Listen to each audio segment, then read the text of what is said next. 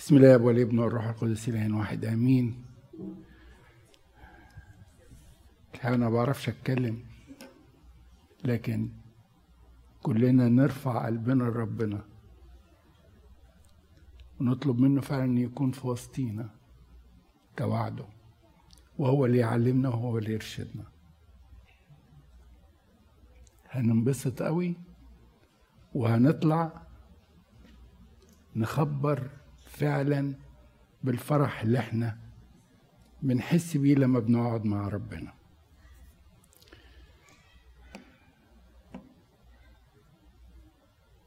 بنعمة ربنا ان شاء الله هنبتدي مع بعض سفر صمويل الثاني، وخدنا البركة من قدس ابونا شنودة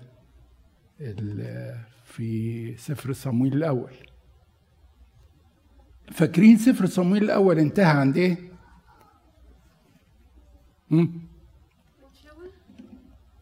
كان لسه ما ماتش. يعني المعركة الأخيرة اللي هي فهمت فيها شاول.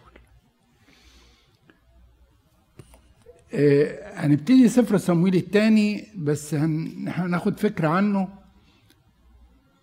سفر صمويل الأول والثاني كانوا سفر واحد، لما جم في الترجمة السبعينية قسموهم جزئين. في سفر صمويل الأول الشخصية اللي بارزة فيه أو محور السفر كان مين؟ صمويل. الشخصيتين الاستثنائيتين اللي كانوا موجودين معاه بيكملوا مين؟ ها؟ شاول وداود. إنما سفر صمويل الثاني كله الشخصية المحورية اللي فيه، اللي فعلا احنا هنتأمل فيها النهاردة بنعمة ربنا، وهنشوف قد ايه ربنا فعلا كان مع داود رغم كل ضعفاته ورغم كل ما فعله، حتى في المتاعب اللي شافها كان ربنا معاه برضه. ودي بتحقق الآية والهدف اللي احنا خدناه خلال السنة من سبتمبر بنعمة ربنا اللي فات لحد سبتمبر إن شاء الله هنكمل السفر، اللي هو الآية هي كان إيه؟ ها أنا برافو ها أنا معكم كل الأيام وإلى انقضاء الدهر. سفر صمويل ما كتبوش صمويل على فكرة، إنما كتبوا ناثان النبي وجاد النبي.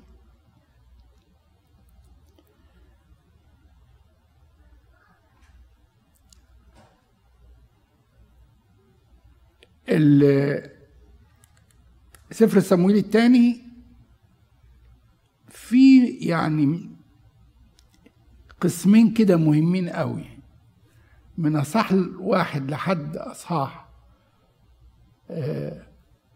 اربعه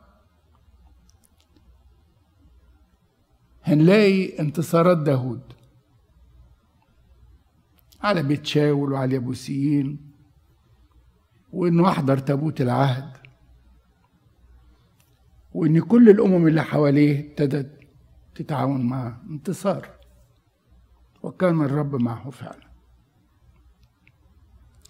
تيجي بعد كده بقى ضعفات داود ومتاعبه اللي شافها في حياته، مش عايزين نقولها دلوقتي، خلينا في الايه في القسم الاولاني اللي بنعمة ربنا هنتأمل فيه النهارده من اصحاح الاول. ولو ربنا اعطانا نعمه وقت لحد الخامس، يعني لو قدرنا اربعه يبقى كويسين قوي.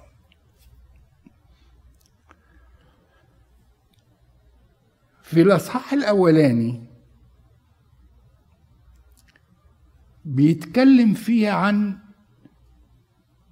موت شاول وموت ها مين تاني بالظبط كده.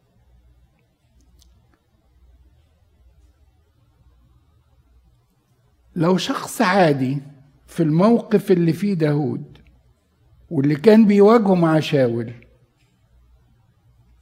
كان المفروض لما يجوا يبلغوه يقولوا له ده شاول مات ويوناثان ابنه مات، كان يعمل ايه؟ الشخص العادي هيفرح، لكن رغم كل اللي عمله شاول في داود، تعالوا نشوف قال ايه كده لما جم بيبلغوه. فبيقول لهم ايه؟ انتوا جايين منين؟ فقال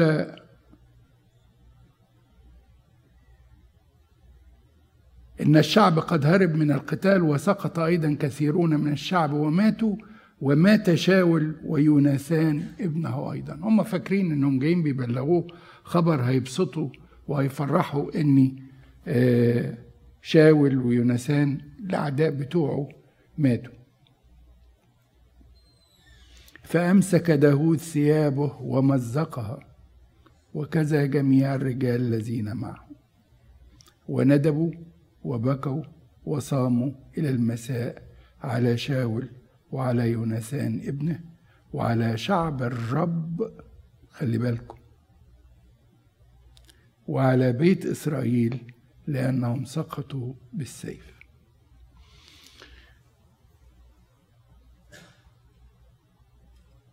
الإنسان اللي على علاقة دايما بربنا ومحبة ربنا اتغرست في قلبه هينفذ المحبة ايه؟ لا ها لا تفرح بالاسم. داود لأن في محبة من جوه ربنا، هو مش عايز يكون سبب ان يشوف حد من اعدائه، وده هنشوفه على فكره النهارده في كذا حدث. داود لم يرد لاي حد من اعدائه انه يقتل، كان بيحزن جدا لاني انسان مرهف الحواس، هو مش عايز حد يموت، هو هيموت طبيعي، لكن مش عايز يكون في قلبه شيء بأنه يفرح بأن واحد انتهى. وده بيدينا لحياتنا كتير قوي قوي. مش لازم يكون واحد من اللي احنا بنحبوش أو ناس من اللي احنا بنحبهمش إن يحصل لهم كارثة أو يقعوا في مأزق نفرح فيهم، لأن المحبة لا تفرح بالاسم. لأن الإنسان اللي في قلبه ربنا عنده حب للآخرين وشفقة للآخرين، فعايز الكل ما يشوفش فيهم حاجة وحشة. هم خلاص هم خدوا الجانب ده، ده بيصلي لهم علشان ربنا ينقذهم من سيطرة إبليس عليهم، وبينفذ الوصية: أحبوا أعداءكم، باركوا لاعنيكم، وصلوا لأجل الذين يسيئون إليكم. هو ده الإنسان اللي في قلبه محبة ربنا ومليان من جوه، حتى لو شاف هفوة بسيطة، لأ يا رب لأ انقذوا، حتى لو ما كانش يقول له. الإنسان اللي في قلبه محبة ربنا بيصلي لأجل الآخرين حتى ولو كانوا أعداؤه دون أن يطلبوا منه. يا رب انقذ فلان، يا رب رد الناس المت... اللي مسيطر عليهم إبليس وبيجرهم لأنهم ي... يكونوا سبب شر وشر لأنفسهم وهم يفنوا.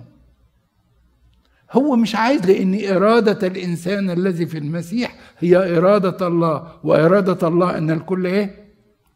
يخلصون وإلى معرفة الحق يقبلون. هو ده داود النهاردة اللي كانت وجهة نظره شاول مات ده عدوك. لا، حتى ولو اللي عملوا فيا لا يساوي شيء، لأني كان مين معايا؟ كان الله معي. وابتدى في مرساته لشاول ويوناثان ابتدى يذكر محاسن شاول. عم ما ذكرش، لو تقروا الكلام اللي قاله ما ذكرش اي حاجه خالص من اللي عمله شاول. ده عمال بيقول ايه؟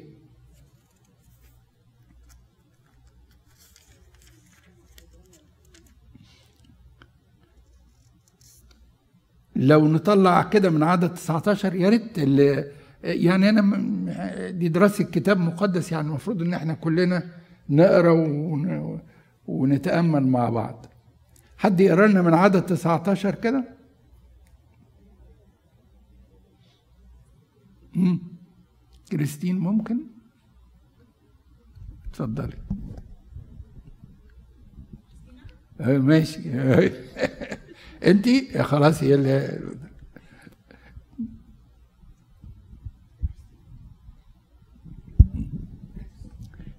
نقراها مع بعض. اتفضلي. فأخبر يؤاب هو ده عدد تسعتاشر الصح الاولاني، الظبي يا اسرائيل.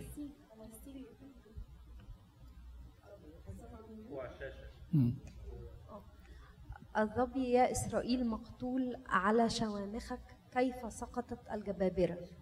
لا تخبروا لا تخبروا في جت، لا تبشروا في أسواق أشقلون، لئلا تفرح بنات الفلسطينيين، لئلا تشمت بنات الغلف. يا جبال جلبوع لا يكن طل ولا مطر عليكن، ولا حقول تقدمات، لأنه هناك طرح مجن الجبابرة، مجن شاول بلا مسح بالدهن. من دم القتلى من شحم الجبابرة لم ترجع قوس يوناثان إلى الوراء، وسيف شاول لم يرجع خائبا. شاول ويوناثان المحبوبان والحلوان في حياتهما لم يفترقا في موتهما، أخف من النسور وأشد من النسور.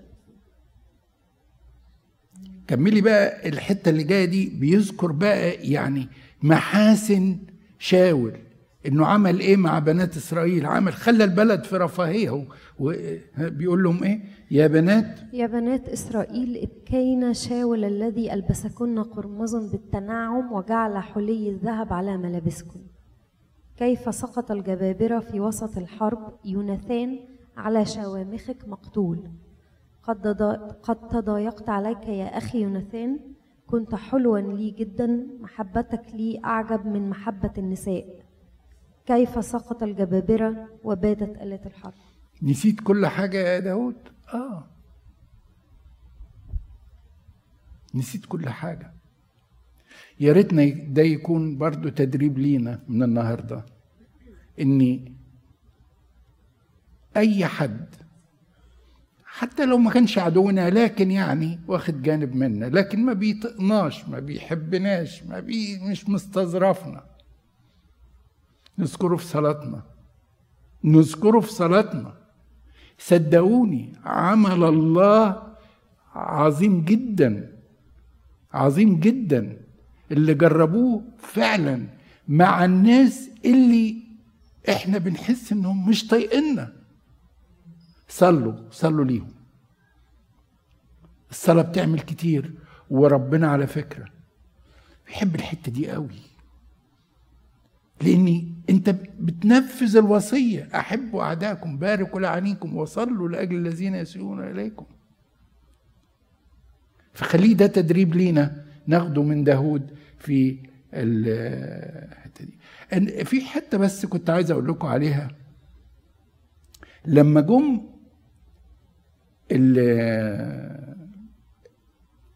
الغلمان يبلغوه، فطبعا زعل داود جدا وامر بقتلهم، وقال لهم ايه؟ كيف قال له كيف لم تخف ان تمد يدك لتهلك مسيح الرب. بصوا كده للايه دي، وازاي احنا بقى ناخدها في حياتنا هنا ونطبقها بقى. امم لينا دلوقتي الله، ربنا يعوضك ربنا يعوضك. كل من حمل كلمة الله وتكلم بكلمة الله مسيح الرب، ده ربنا اللي بعته، ده ربنا اللي مستخدمه، ده ربنا اللي بيوجهه وبيرشده، حتى ولو كان في ضعفات، ومين منا ما فيهوش ضعفات. فهو مسيح الرب لأن الله قدسه اختاره.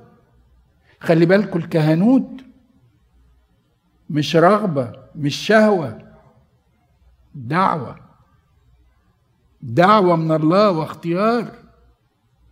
فاللي ربنا دعاه واختاره أحتقره أنا، أبص له بنظرة وأدينه وأقول أحبائي بصوا لكل ما هو حسن، وما تبصوش للجوانب اللي فيها ضعفات، لأن كل واحد فيه ضعفات. ده داود نفسه هنشوف بعد كده كم يعني يعني هتشوفوا الانتصارات في اصحاحات اولانيه كده، لكن بعد كده داود حاجات كتير قوي وقال فيها مزامير جميله. فرجال الله حتى الاخرين، ما هم مسيح الرب لانه خد مسحه مقدسه برضه في المعموديه، ما ادينوش حد، لا أدينه، ده ننظر له بحب وأقول له يا رب اسنده، أقف معاه، ساعده، قويه. خدمة الكهنوت صدقوني ليست خدمة سهلة، خدمة محتاجة محتاجة محتاجة صلاة من الشعب للأب الكاهن، عشان ربنا يسنده، عشان ربنا يقويه ويرشده، يديله حكمة عشان يوجه. خلي بالكوا الأب الكاهن مش مسؤول عن اللي بيجوا الكنيسة بس، الأب الكاهن اللي اؤتمن على مكان معين مسؤول عن النفوس التي لا تعرف الله والبعيدة، وسوف تطلب نفوسهم منه.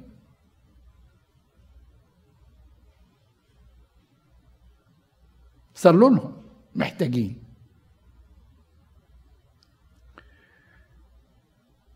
فلا ندين خدام الله لأن الروح القدس هو الذي اختارهم، وهو الذي يوجههم ويقودهم، ويستطيع أن يصحح إن كان بهم أي خطأ.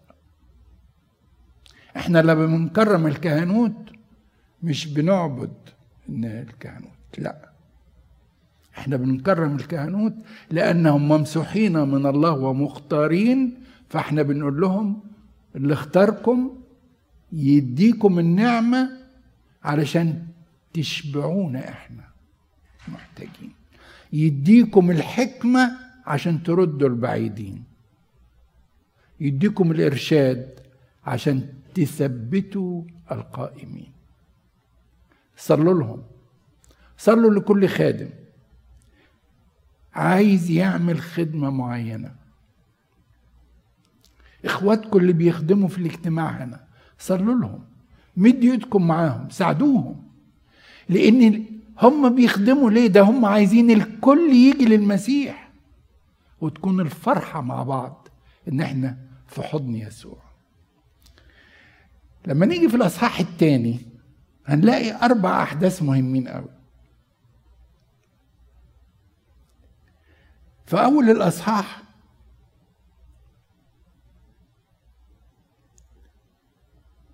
نقرأ العدد الأولاني. قرأنا يا مريم كده. وكان بعد ذلك إن داود سأل الرب قائلا: أصعد إلى إحدى مدن يهوذا؟ فقال له الرب: اصعد. فقال داود: إلى أين أصعد؟ فقال: إلى حبرون. أنا رب ما أعرفش أروح فين، لكن أنت اللي هتوجهني أروح هنا ولا ما أروحش، وأروح أنهي بلد وأروح أنهي بلد مش عارف. يمكن في ناس ما بيحبوش يعني يحطوا الحاجات دي قدام ربنا ويقول ما نطلبش من ربنا و... أنا يعني أقول لكم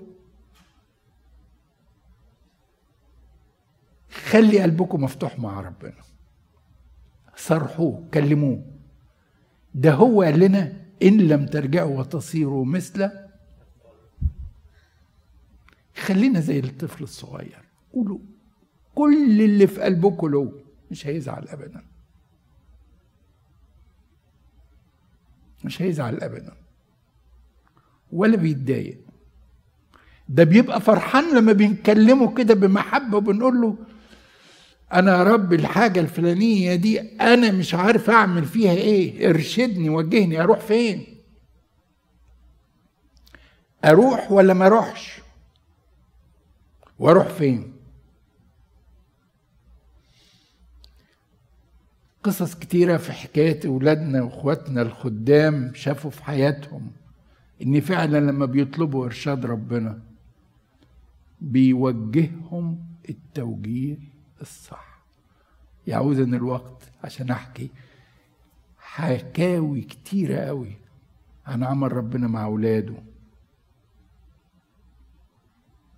واحد مهندس أول ما اتخرج فجاله تعيين في بلد في الصعيد، وهو كان عايز يقعد في القاهرة. فجاله واحد تاني قال له: نعمل بدل مع بعض. ما يقدرش يقول اه ولا لا، قال له: هشوف، اديني مهلة بكرة بس واجي لك. وقف بالليل قال له: يا رب انفذ دي ولا نفذ دي، ولا انت ايه رايك، اختيارك. وحط ثلاث ورقات، يعني واحده كانت الاختيار الاولاني، واحده كانت اختيار الثاني، واحده كانت اختيار الله. كتب كده اختيار الله. وبعد ما صلى سحب طلعت اختيار الله. وقد كان اختار له ربنا مكان في منصب حلو جدا على طول، ما كملش شهر، ما كملش شهر ولقى ربنا رتب ترتيبات عجيبة. الله قادر على كل شيء، صدقوني ده بيعمل العجب فوق ما نتوقع وما يخطر ببالنا. هو يستطيع. علموا ولادكم وحبايبكم، محتاس تعبان اجري قول له: لتكن ارادتك، اختار لي اروح هنا ولا اروح هنا، ولا انت ليك اختيار ثالث، اختار اللي انت عايزه. وصدقوني الذي يختاره الله فعلا بيبقى طريق السعاده وطريق الفرح، حتى ولو كان في بدايته صعب، حتى ولو كان في بدايته مشاكل، لكن ثقوا أن الله بيكون معنا. فدي أول حدث حصل، أنه داود بيسأل ربنا. الحدث الثاني لما راح حبرون، خلاص رجال يهوذا مسحهم ملك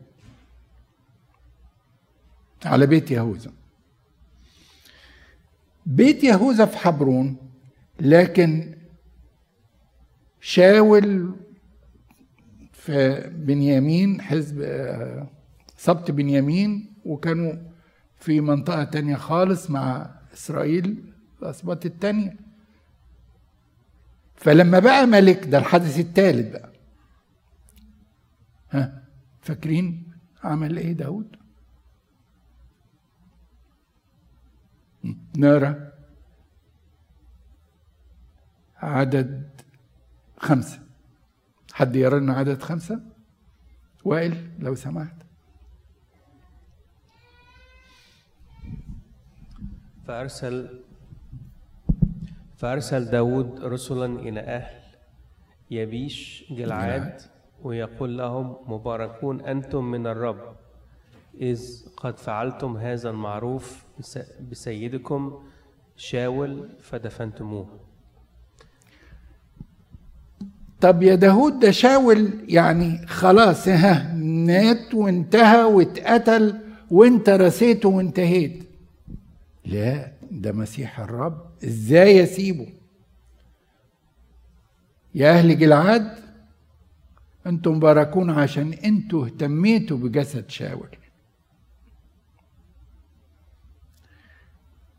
مش نسي بقى انه بقى ملك وخلاص وانتهت مملكة شاول وبقى هو ملك على يهوذا وبعد شوية هيبقى ملك على اسرائيل. لا، اكرام جسد شاول ويونسان حتى بعد قتله. آخر حدث في هذا الأصحاح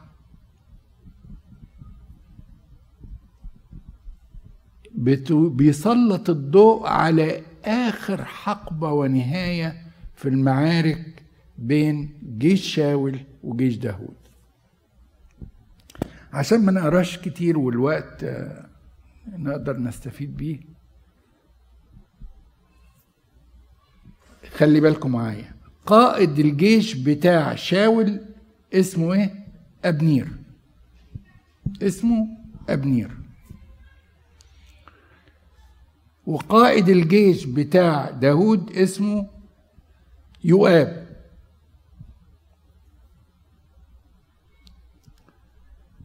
أبنير راح عمل حركة علشان يعني هو بعد كده يبقى له سطوة ومكانة، فراح جاب ابن شاول اللي هو إشبوشيث، أسماء صعبة شوية، لكن جاب ابن شاول وكان سنه أربعين سنة وقتها، وخلاه ملك على إسرائيل. اللي في الصورة مين؟ قائد الجيش أبنير.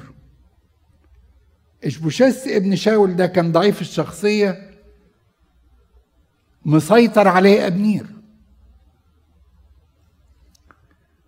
فخلاص انت الملك يا كل إسرائيل، خليكوا ورا ابن شاول ده ملك، احنا خليناه ملك.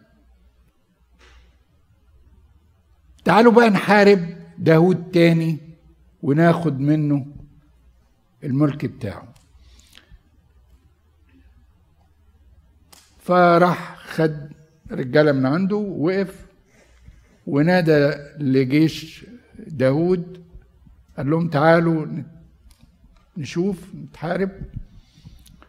فراح يؤاب وله اتنين اخوات، ابيشاي وعسائيل. هتفتكروا بعد كده الاسمين دول لان دي لها قصة، لها تبعيات تانية. قال لهم نعمل معركة، مجموعة من هنا ومجموعة هنا. ابتدى يتقاتلوا، تقاتلوا وانهزم أبنير ورجع ناحية ال محلة بتاعتهم أو المكان القيادة بتاعهم. فجري وراه أخو يواب اللي هو اسمه عسائيل، في جري عسائيل وراه. المهم حصلوا، أبنير بيقول له ارجع، ما تخلينيش أقتلك، ما تخلينيش. المهم قتله.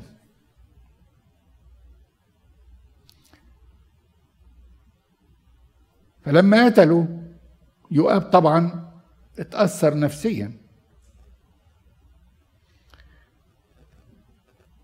لكن أبنير برضو لما حس ان الهزيمة جاية وان خلاص يبدو ان داود بكل جيشه ربنا عطيله فعلا النعمة والقوة انه ينتصر، فقال ليؤاب، قال له لا احنا بقى يعني ده شعب اسرائيل وده شعب يهوذا وكلنا شعب الله، يبقى يتحاربوا مع بعض ازاي؟ لا، انا من رايي، ده ابنير اللي بيقول ليؤاب، انا من رايي ان احنا ما كفايه اللي ماتوا كده وما نكملش الحرب. فاوقف يؤاب القتال. محدش عارف او لم يذكر يعني ليه الهدف ان ابنير تراجع على طول كده، لكن يبدو من الاحداث بعد كده انه كان بيخطط لحاجات تانية هنشوفها في اصحاح ثلاثة.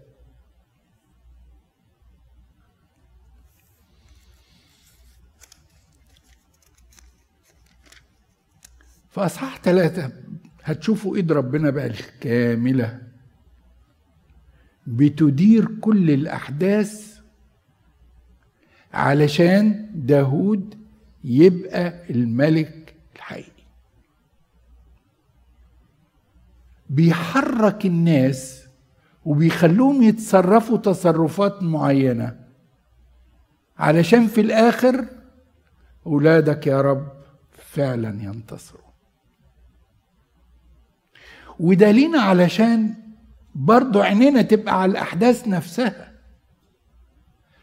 انت قول له لتكن ارادتك، انا الحاجه دي ما اعرفش اعملها، مش عارف بكره في ايه، انا مع امكانياتي محدوده، انا مش شايف بكره ولا شايف ال ال الشخص اللي قدامي جواه ايه، لكن انت فاحص القلوب والكلى، انت اللي عارف افكار الناس، انا ما اعرفش.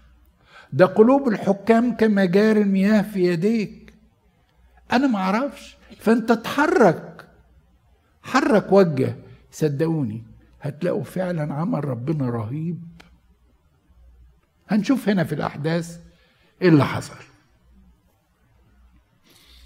احنا عرفنا ان ابنير خلى ابن شاول مسك ملك،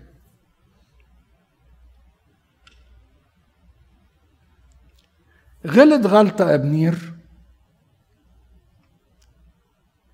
انه خد احد سراري شاول اللي سابهم واتجوزها. هل اتجوزها علشان هو يبقى الملك ويمشي ابن شاول لانه خلاص اتجوز؟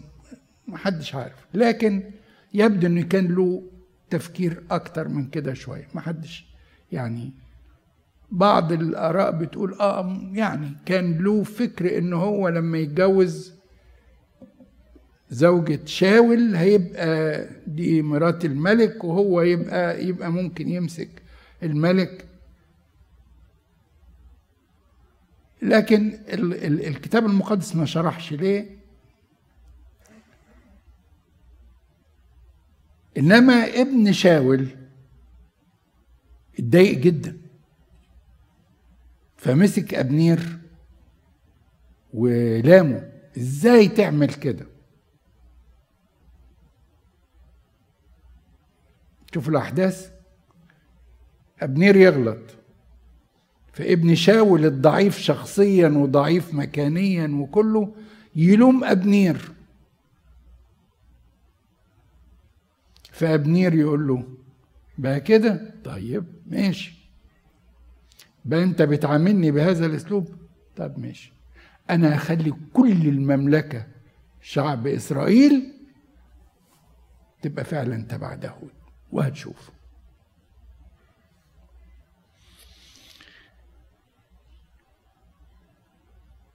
في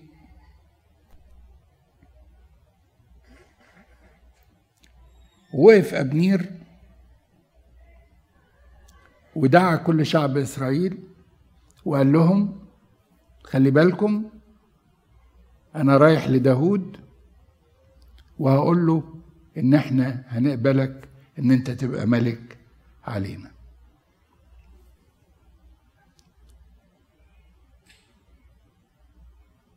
المهم طبعا بعت رسل من عنده لداود، فداود رحب بيه وده وراح أبنير قابل داود وقعد معاه وكله وقطع معه عهدا.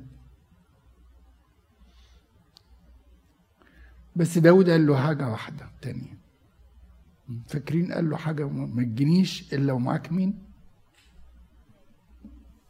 ميكال، ميكال بنت شاول اللي شاول زوجها لداود. لما شاول غضب على داود راح مرجع البنت عنده وجوزها لواحد تاني وخلفت، انما داود لا، دي كرامه.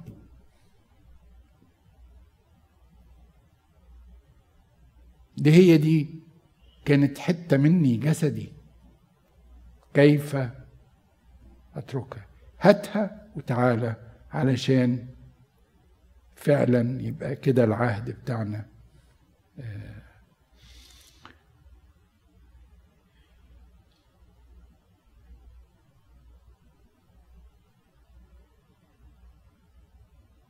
أبنير قدم الولاء والطاعة لداود وراح يجيب شيوخ إسرائيل علشان يقدموا الولاء والطاعة لداود. هو أبنير راجع، يؤاب، فاكرين يؤاب اللي هو مين بقى؟ ها؟ يؤاب اللي هو مين؟ قائد جيش داود. وأبنير قائد جيش مين؟ شاول. فيؤاب راح هو لسه راجع بقى، قالوا له قال له الحق ده داود. أبنير جه لداود، خلي بالك اتنين قوات جيش بقى. أبنير جه لداود وبيقول له يعني أنا هرجع لك إسرائيل. يؤاب اتضايق جدا. هل اتضايق علشان اخوه اللي اتقتل؟ الكتاب المقدس بيقول كده، لكن بعض التفاسير بعض الناس يعني قالوا انه كان يؤاب يخشى اني ابنير ي... ان داود يمسك يخلي ابنير ايه قائد الجيش بدل يؤاب. طبعا لا. إيه انما الكتاب المقدس قال انتقاما، يعني رجع قتل أبنير انتقاما لقتل أخيه عسائيل. ده الكتاب المقدس اللي قاله في عدد ثلاثين.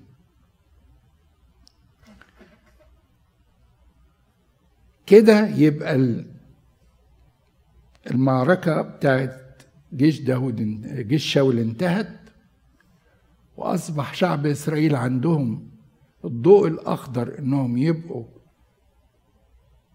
عند تحت مملكة داود. طب ما انت خلاص ارتحت يا داود. لا، اللي قتل أبنير عمل لا يرضيني لأن أنا قطعت عهد معاه. كيف يقتل؟ ورث أبنير وعبر عن حزنه ودفنه في مدفن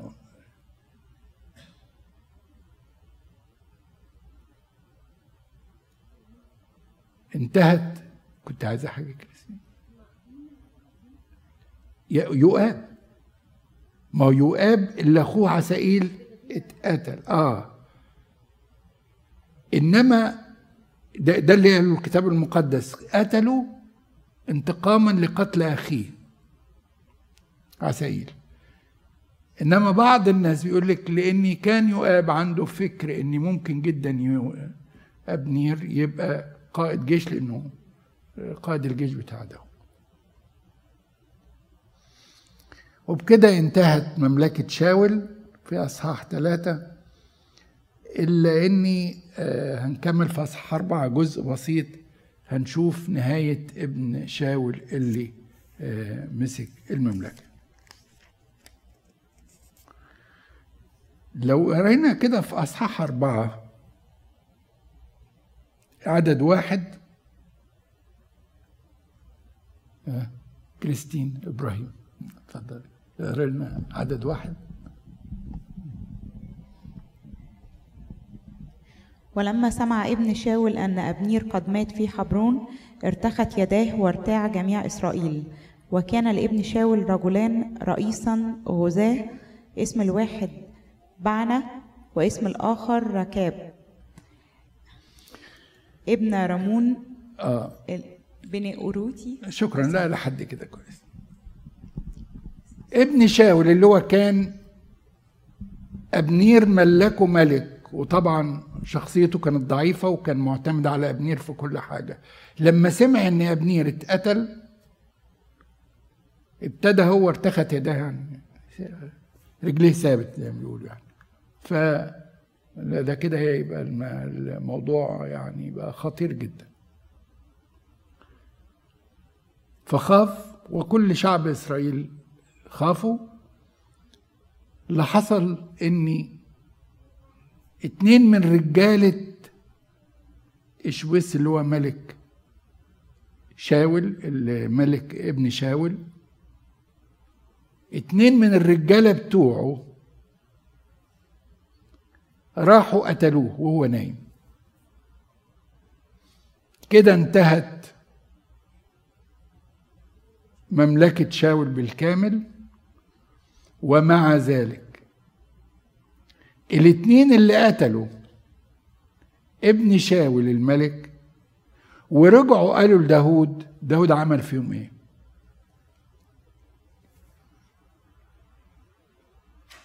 عمل فيهم من داود اكرمهم، قتلهم لانه لا يقبل انتقاما لاعدائه. هو قتلهم لحاجتين على فكرة. أول حاجة إنهم قتلوا الراجل وهو نايم في بيته آمن،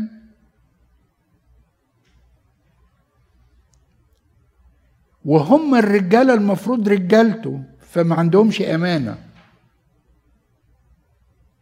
الحاجة التانية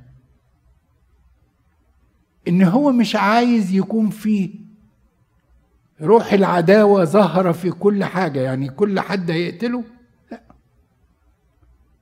يعني مش عايز يظهر ان في روح كراهية موجودة. لان زي ما قلنا في الاول ان داود كان يملأ قلبه المحبة. هما كانوا جايبين راس ابن شاول وبيقدموها لداود، راح واخدها ودفنها في قبر أبنير في حبرون. في نفس الأصحاح داود حب يكرم يونسان، فدور على حد من الموجودين من أولاد يونسان. هنا اتذكر بس الاسم بتاعه، اسمه مفيبوشيس، وده كان أعرج لأن المرضعة بتاعته كانت خدته ووقع بيها وهم بيهربوا، فرجليه حصل فيها شلل أو عرج. فدمه هنعرف بعد كده داود أكرمه إزاي. إحنا عندنا ممكن ناخد أصحاح خمسة مش كده؟ نكمل أصحاح خمسة. فأصحاح خمسة بقى مملكة داود تظهر بقى هنا. شيوخ إسرائيل اللي هم كانوا مع شاول جم وملكوا داود. أنا قبل بس ما يعني أرجع لكم، شوفوا تسلسل الأحداث اللي حصل في الأصحاح اللي فات، إزاي ربنا حرك شخصيات معينة واستفاد من تصرفات ناس معينة علشان ابنه داود يبقى ملك بلا منازع. أبنير غلط فغضب ابن شاول، فأبنير راح لداود وكان قتل عسائيل واتقتل أبنير، انتهى. وبعدين الاثنين رمات الرماة بتوع الجنود اللي مع ابن شاول قتلوا ابن شاول.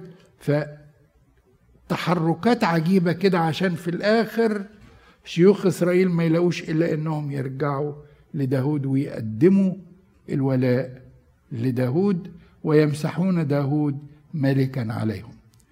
داود اتمسح كم مرة كده؟ نعم؟ لا ثلاثة. ها قولهم يا وائل كده. هي المرة اللي بقى فيها ملك إسرائيل وما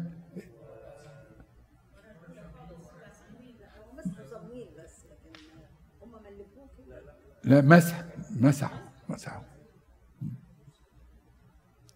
فهم ثلاث ثلاثة فعلا، صمويل ويهوذا وبعدين شيوخ إسرائيل. كان سنه في هذا الوقت ثلاثين سنة. ثلاثين سنة صغير، مش كده؟ رئيس جمهورية صغير مش كده ولا ايه؟ لكن الله ما بيبصش لل الحاجات دي، انما بيبص لي. المهم طبعا راح اورشليم علشان يدخل اورشليم ويعمل المملكه هناك. فكان في اورشليم في اليبوسيين، ودول قبيله او شعب حصل معهم خلاف قبل كده ولم يفنوهم شعب إسرائيل، وعاشوا مع شعب يهوذا برضو شوية فترة، إنما كان لهم سلطة وقوة. لما جاء داود هيدخل ال ال أورشليم، راحوا قالوا له لا احنا محصنين ومش هتقدر تقدر تقرب ناحية الحصن بتاعنا إلا لو قدرت تفني كل من جوه.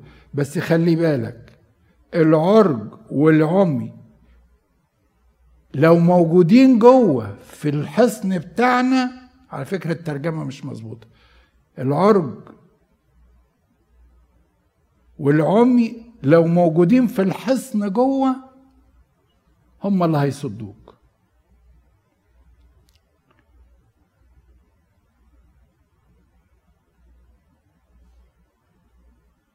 فطبعا داود يا رب اعمل ايه؟ خش يا داود. وابتدى داود بفكره من عند ربنا، دخل على الحصن من قناة كانوا حفرينها اليبوسيين تحت، ودخل داود وانتصر عليهم في المعركة دي واستولى على أورشليم.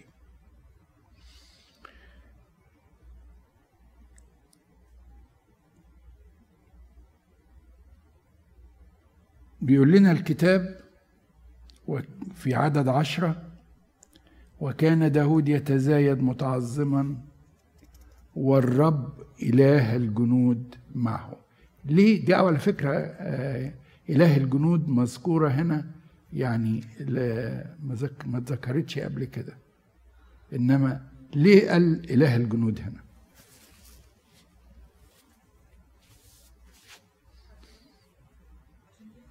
عشان بيحارب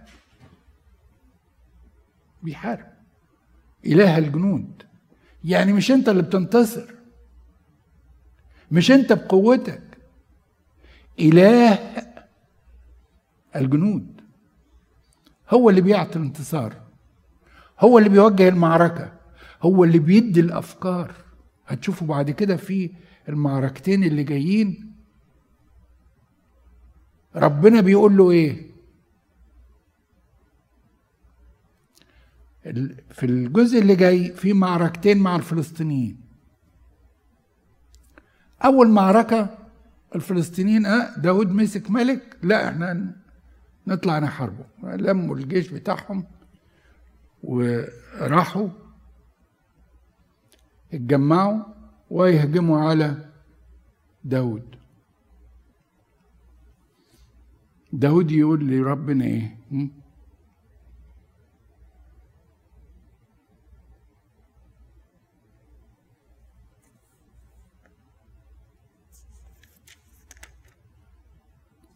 وسأل داود من الرب قائلا أصعد إلى الفلسطينيين أتدفعهم ليدي؟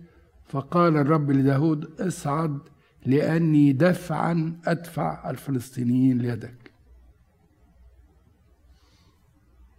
تقدم داود. خلي بالكم إن كل المراحل دي داود لم يعمل حاجة من نفسه. أحبائي، إحنا بندرس الكتاب المقدس علشان إحنا نتعلم ونستفيد. يا رب أعمل دي ولا لا؟ ارشدني، وجهني. ففي المعركة الأولانية مع الفلسطينيين داود قال ربنا له روح، وفعلا انتصر عليهم. جم في المعركة الثانية بقى في عدد اتنين وعشرين. عماد يقرا لنا لو سمحت. ثم عاد الفلسطينيين.